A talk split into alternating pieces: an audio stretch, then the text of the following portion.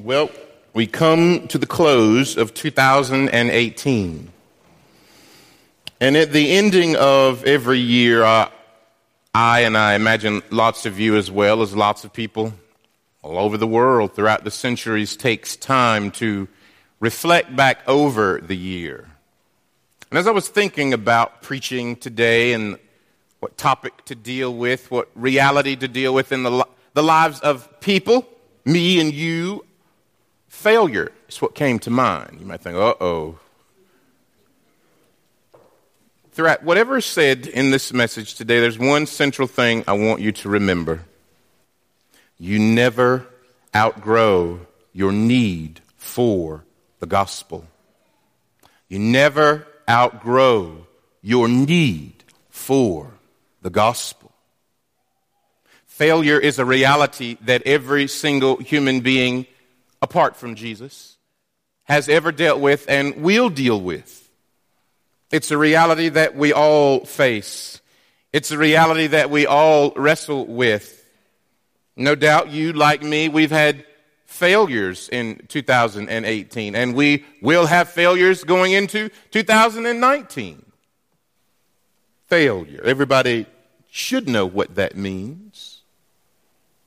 There are personal failures job failures, school and academic grade failures. You, you won't believe this, but I'm going to tell you anyway.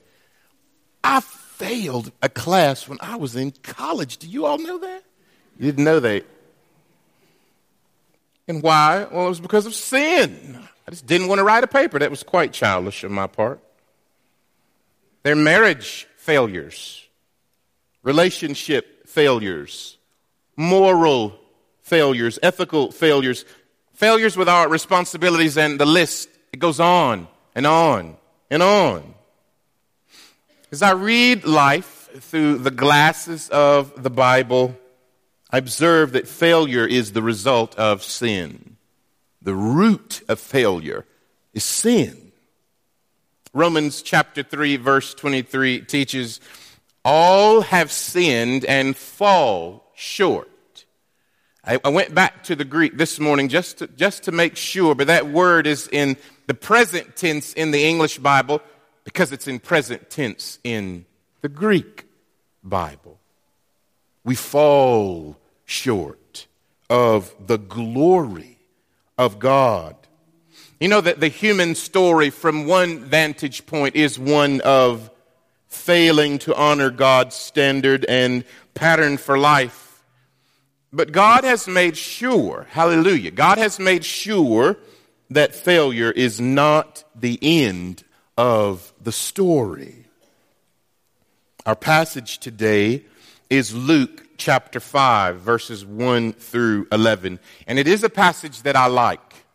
I like lots of passages in the Bible, but I like this one too. It's brutally honest. And some of the just the short statements that are made here. Hear now God's word, and I hope you will turn there and stay there as well. Luke chapter 5, verses 1 through 11. It's also printed in your bulletin. On one occasion, while the crowd was pressing in on Jesus to hear the word of God, Jesus was standing by the lake of Gennesaret. And he saw two boats by the lake. But the fishermen had gone out of them and were washing their nets. Getting into one of the boats, which was Simon's, Jesus asked Simon to put out a little from the land. And he sat down and taught the people from the boat. And when he had finished speaking, he said to Simon, Put out into the deep and let down your nets for a catch. And Simon answered, Master. We, we toiled all night and took nothing. But at your word, I'll let down the nets. And when they had done this, they enclosed a large number of fish, and their nets were breaking. They signaled to their partners in the other boat to come, come over and help them. They came filled both the boats so that they began to sink. But when Simon Peter saw it, he fell down at Jesus' knees, saying, Depart from me, for I am a sinful man, O Lord. For he and all who were with him were astonished at the catch of the fish that they had taken. And so also were James and John, the sons of Zebedee, who were partners with Simon. And Jesus said to Simon, Do not be afraid. From now on, you will be catching men. And when they'd brought their boats to land, they left everything and followed Jesus. Let's pray. O great and powerful and light and life giving Holy Spirit, we ask that you do just that with this your word. Give light and give life, that we might know Jesus more. We pray this in Christ's name. Amen.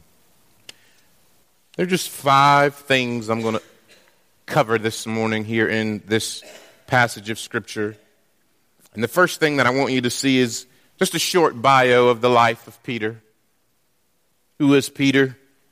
Well, he was a fisherman, along with his brother Andrew. He was a man chosen by Jesus to be an apostle, a great teacher of the church, a great man in church history and Christian history. He's also a man of great failure also a man of great failure. And Peter's failures in particular, they appear glaringly so throughout the New Testament. Peter, a man just like you and me, was a man who wrestled with unbelief, with lying. Did you know that? Told some lies, with hypocrisy, with impulsiveness Peter was also a man who knew much grace. Church history says that when it came to his hour of death, he was going to be crucified. He said, No, no, don't crucify me like my Lord was. Turn me upside down. I'm not worthy to be crucified like the Lord was. Peter was a man who knew much grace. The second thing I want you to see here the first was just who is Peter, the second is this. This is going to sound abrupt, but I say it anyway. Jesus knows you are a failure. He knows that I am a failure. He said, Now, Terrence, you going to beat us up today? Well, sometime we got to be beat up so that we see the gospel clearly. And as we embark into a new year, I want you to see the gospel clearly. Jesus knows you are a failure. In today's text, Luke provides one of the first examples of Peter's failures in his life as he is confronted with Jesus Christ.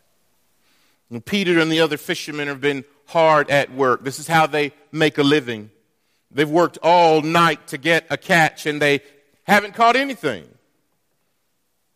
Now, you know what it's like to work and labor and toil over something and it yield little to nothing? Surely you do. I do. Well, it's the end of their workday, the fishermen. They're doing what their custom was. They're washing out their nets to get ready for the next day. But something different happens on this day. Jesus enters the fisherman's world. He gets into Peter's boat and he, he sits down. He begins teaching the crowd. As he concludes his lesson, he instructs Peter to go out into deeper water and let down his nets. And you see what happens, right? What happened? All the fish jumped into them nets. Things happened. Fish jumped in the nets so much so that he had to call out for the other fishermen to come over and help him out, and their boats began to sink. But I told you that he failed. You remember that? Peter failed. Something wrong happened. Well, he put down his nets, Terrence. What are you talking about? Jesus blessed, he put fish in the nets. What, what did he fail at? He failed at this. He failed to believe. He failed to trust Jesus. He failed to place his heart trustingly into the hands of the creator of the world. Look at verse 5. In verse 5, it says, And Simon answered, Master, we toiled all night and took nothing. But at your word, I'll let down the nets. I imagine that Peter expresses deep frustration with Jesus. Why? Well, because of his circumstances. I can imagine him saying this Jesus, why are you doing this? We've been at this all night long. Who in the world do you think you are? I mean, I'm an experienced fisherman. I, have done this since I was a boy. This is our family business. I know how to fish. Are you kidding me? Fish, they're not here today. They're not, they're not biting. They don't have hooks, but they're, they're, they're, they're not around. They, they don't want us to catch them today. And, and, and I'm pretty positive there's no way for us to get a catch now. Now, I want you to hear the sarcasm in what he says. But Jesus, Master, at your word, I'll let down the nets. I've been, I've been given this fishing job all of my expertise as long as I can remember. If I can't get a good catch, why in the world do you think you can do better than me? Does that make sense? Does that ring a bell in your life? Surely not. Do you ever find yourself talking to God like this? Let me ask the questions a different way. Lord, why should I trust you? My marriage didn't work out. I prayed hard. Lord, no one understands the pressure that I'm under. Why in the world should I keep trusting in what you have to say? No one understands my point of view. Lord, I can't trust you. I've been hurt. I've been hurt too many times. I don't want to feel that again. Lord, my problems are too big even for you. Surely that rings a bell. We learn of Peter's failure by his confession that he gives in verse 8. In verse 8, he says, Luke writes, But when Simon Peter saw it, and he saw what happened at, the, at, at what Jesus told him to do, he, does, he doesn't rejoice, does he? He doesn't jump up and down. All right, we got some fish, y'all. says he falls down at the knees of Jesus, broken, crushed. And he says, Depart from me, for I am a sinful man, O Lord. I want to remind you of the definition of sin. It is missing the mark of the standard of God's glory. A confrontation occurs in our passage. And this is one of the, the reasons I love this passage. A, a major confrontation occurs here. The greatness, the holiness, the, the purity, the perfection of Jesus confronts the sinfulness of Peter. Peter's sin is unbelief. The, the goodness and the grace of Jesus Christ immediately uncovers Peter's failure, which is his sin. Peter had some other failures. Scripture tells us he cut off the, the servant to the high priest's ear when they come to take Jesus for him to be crucified. He lied about knowing Jesus at the time of Jesus' suffering, at a time when Christ needed his, shep, his sheep around him, his disciples. They, they all ran, and Peter said, I don't know him.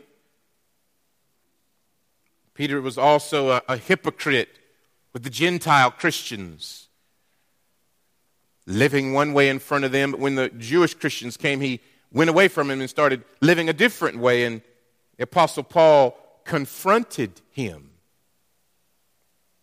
Well, the confrontation between Jesus and Peter, and you know, it seems like, well, Terrence, it's not a big deal. He just got in the boat and he blessed him.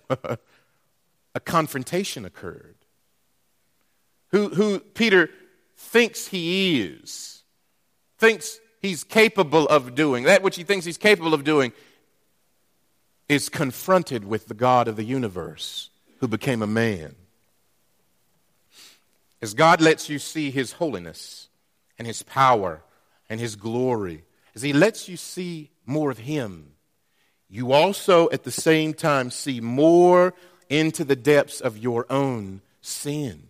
And this is what is happening with Peter as he is confronted with Jesus.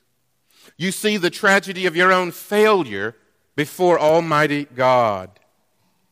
I imagine Peter crouching down in the boat and keeping his face turned down so that he doesn't look at Jesus. You know, something simple as when a child is caught doing what they're not to do and you call their names out. I was at home over Christmas in North Carolina and my sister's daughter, my niece, she got caught doing something, she hid her little face. Can you imagine a grown man hiding his face? Because Jesus is too holy, too pure.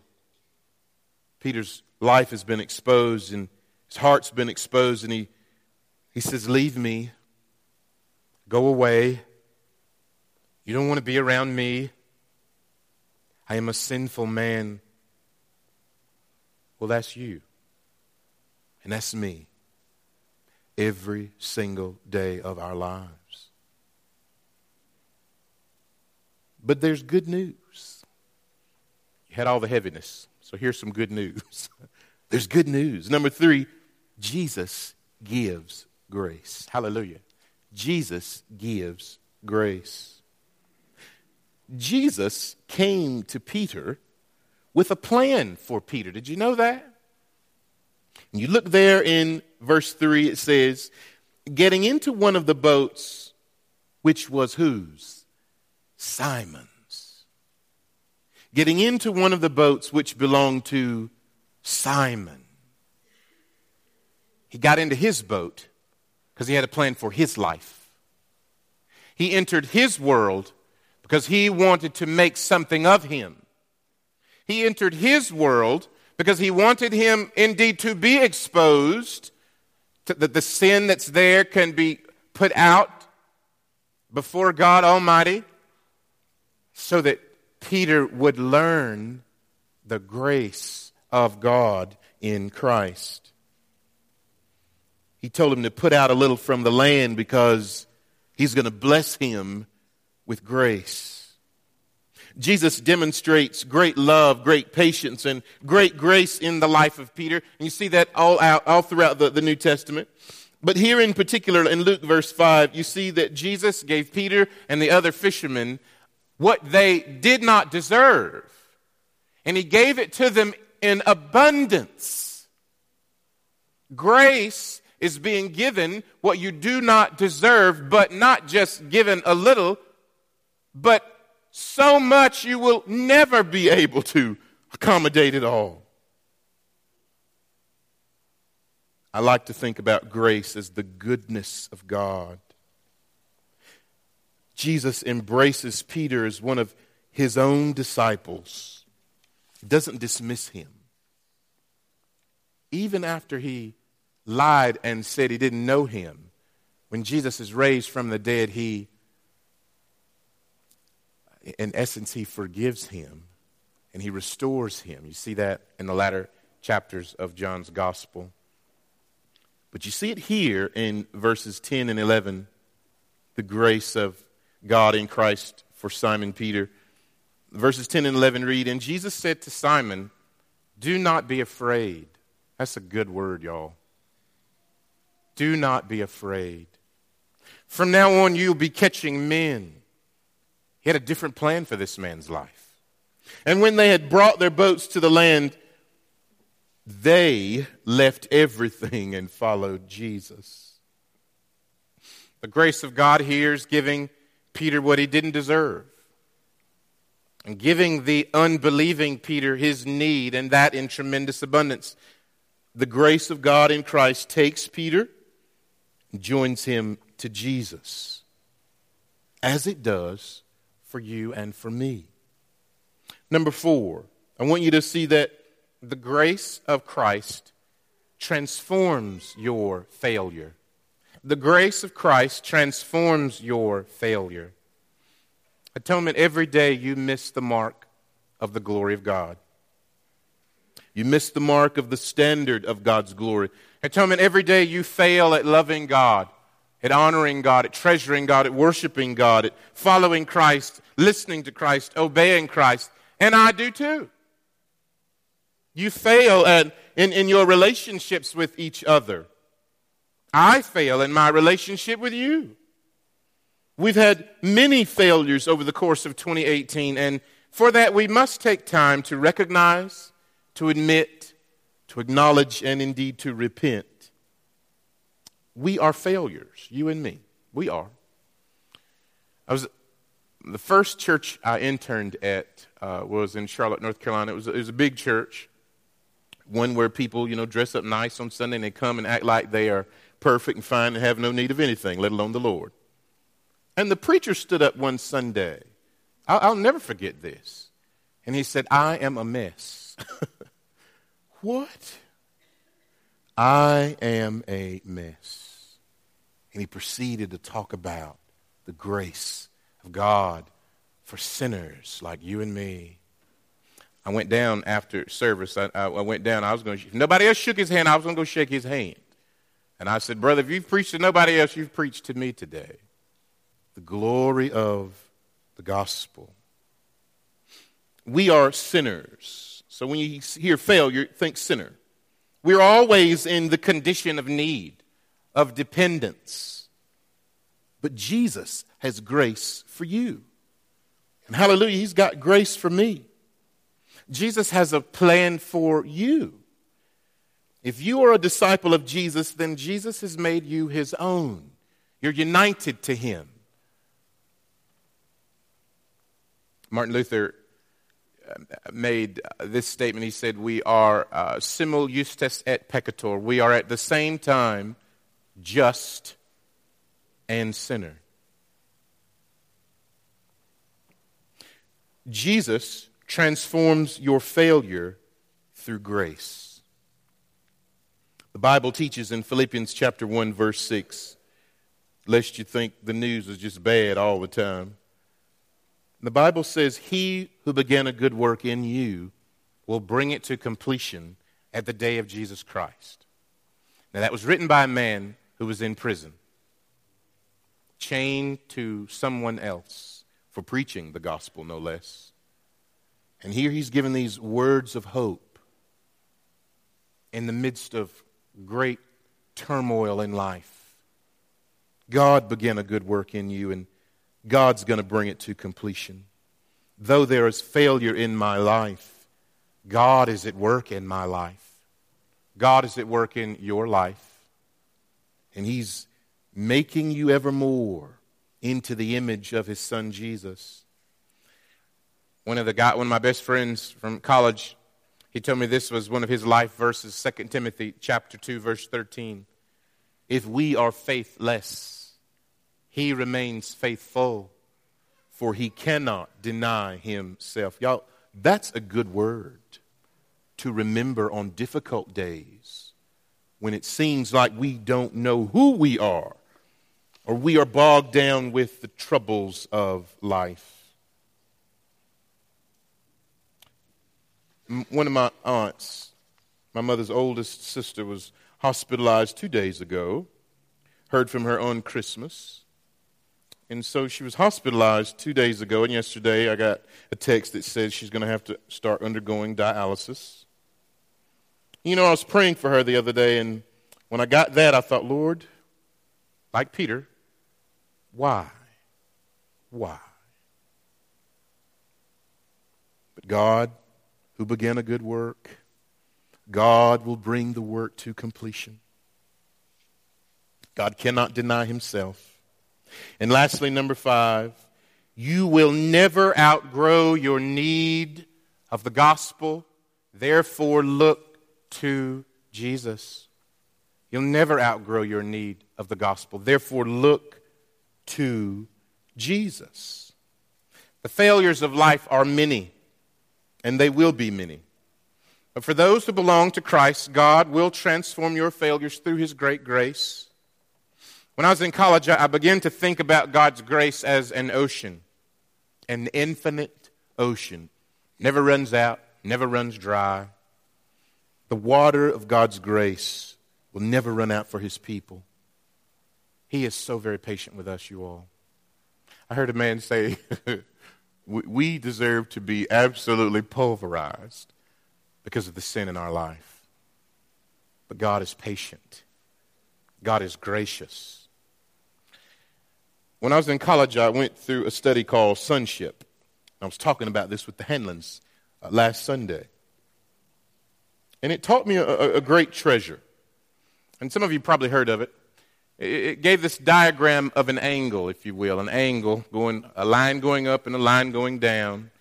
And the top line is the holiness of God, and the bottom line is the sinfulness of man. And the lines, as they go out, they never touch again. But as you're looking up at God's holiness, you, you have to see your own ungodliness. And as high as the other goes, the lower the other goes. And we need help. We need help. In the middle of the angle is a series of crosses.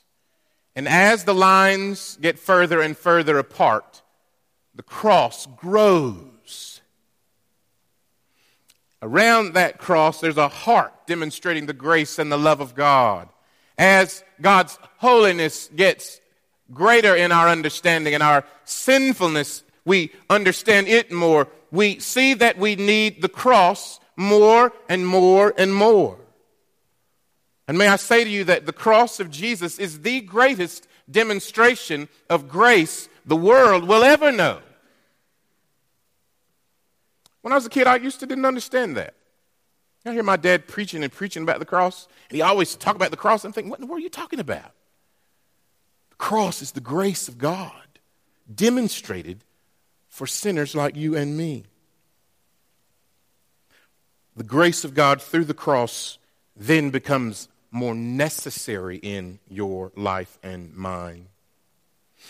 And may I say to you today, through grace, Jesus has taken care of your sin and your failure. He's taken care of it. Matthew's gospel teaches failures and sinners like us where to go. I love it.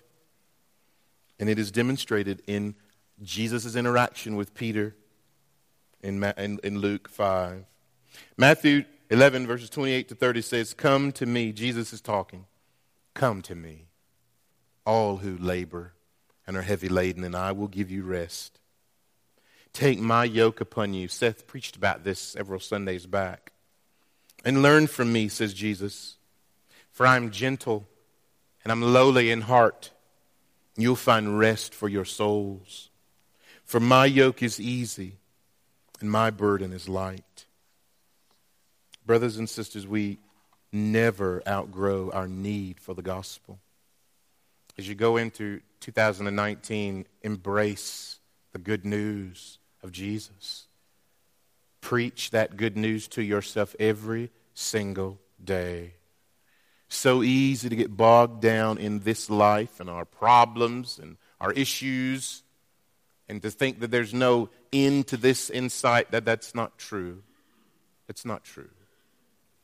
God's grace is sufficient for you.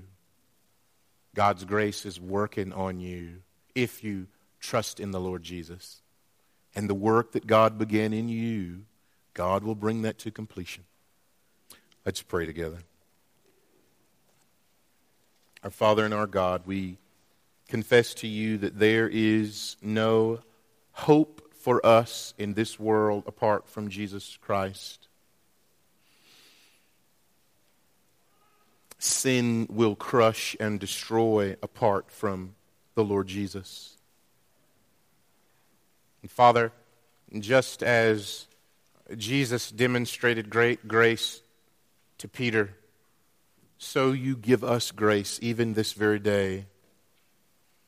I pray, God, that we would swim in your ocean of grace and we'd love you and we would trust you and depend on you and hold on to you, even, Lord, when it seems darkness is all around our minds. You are the light that shines through the darkness. Oh God, be our hope and our deliverer this day, we pray in Jesus' name. Amen.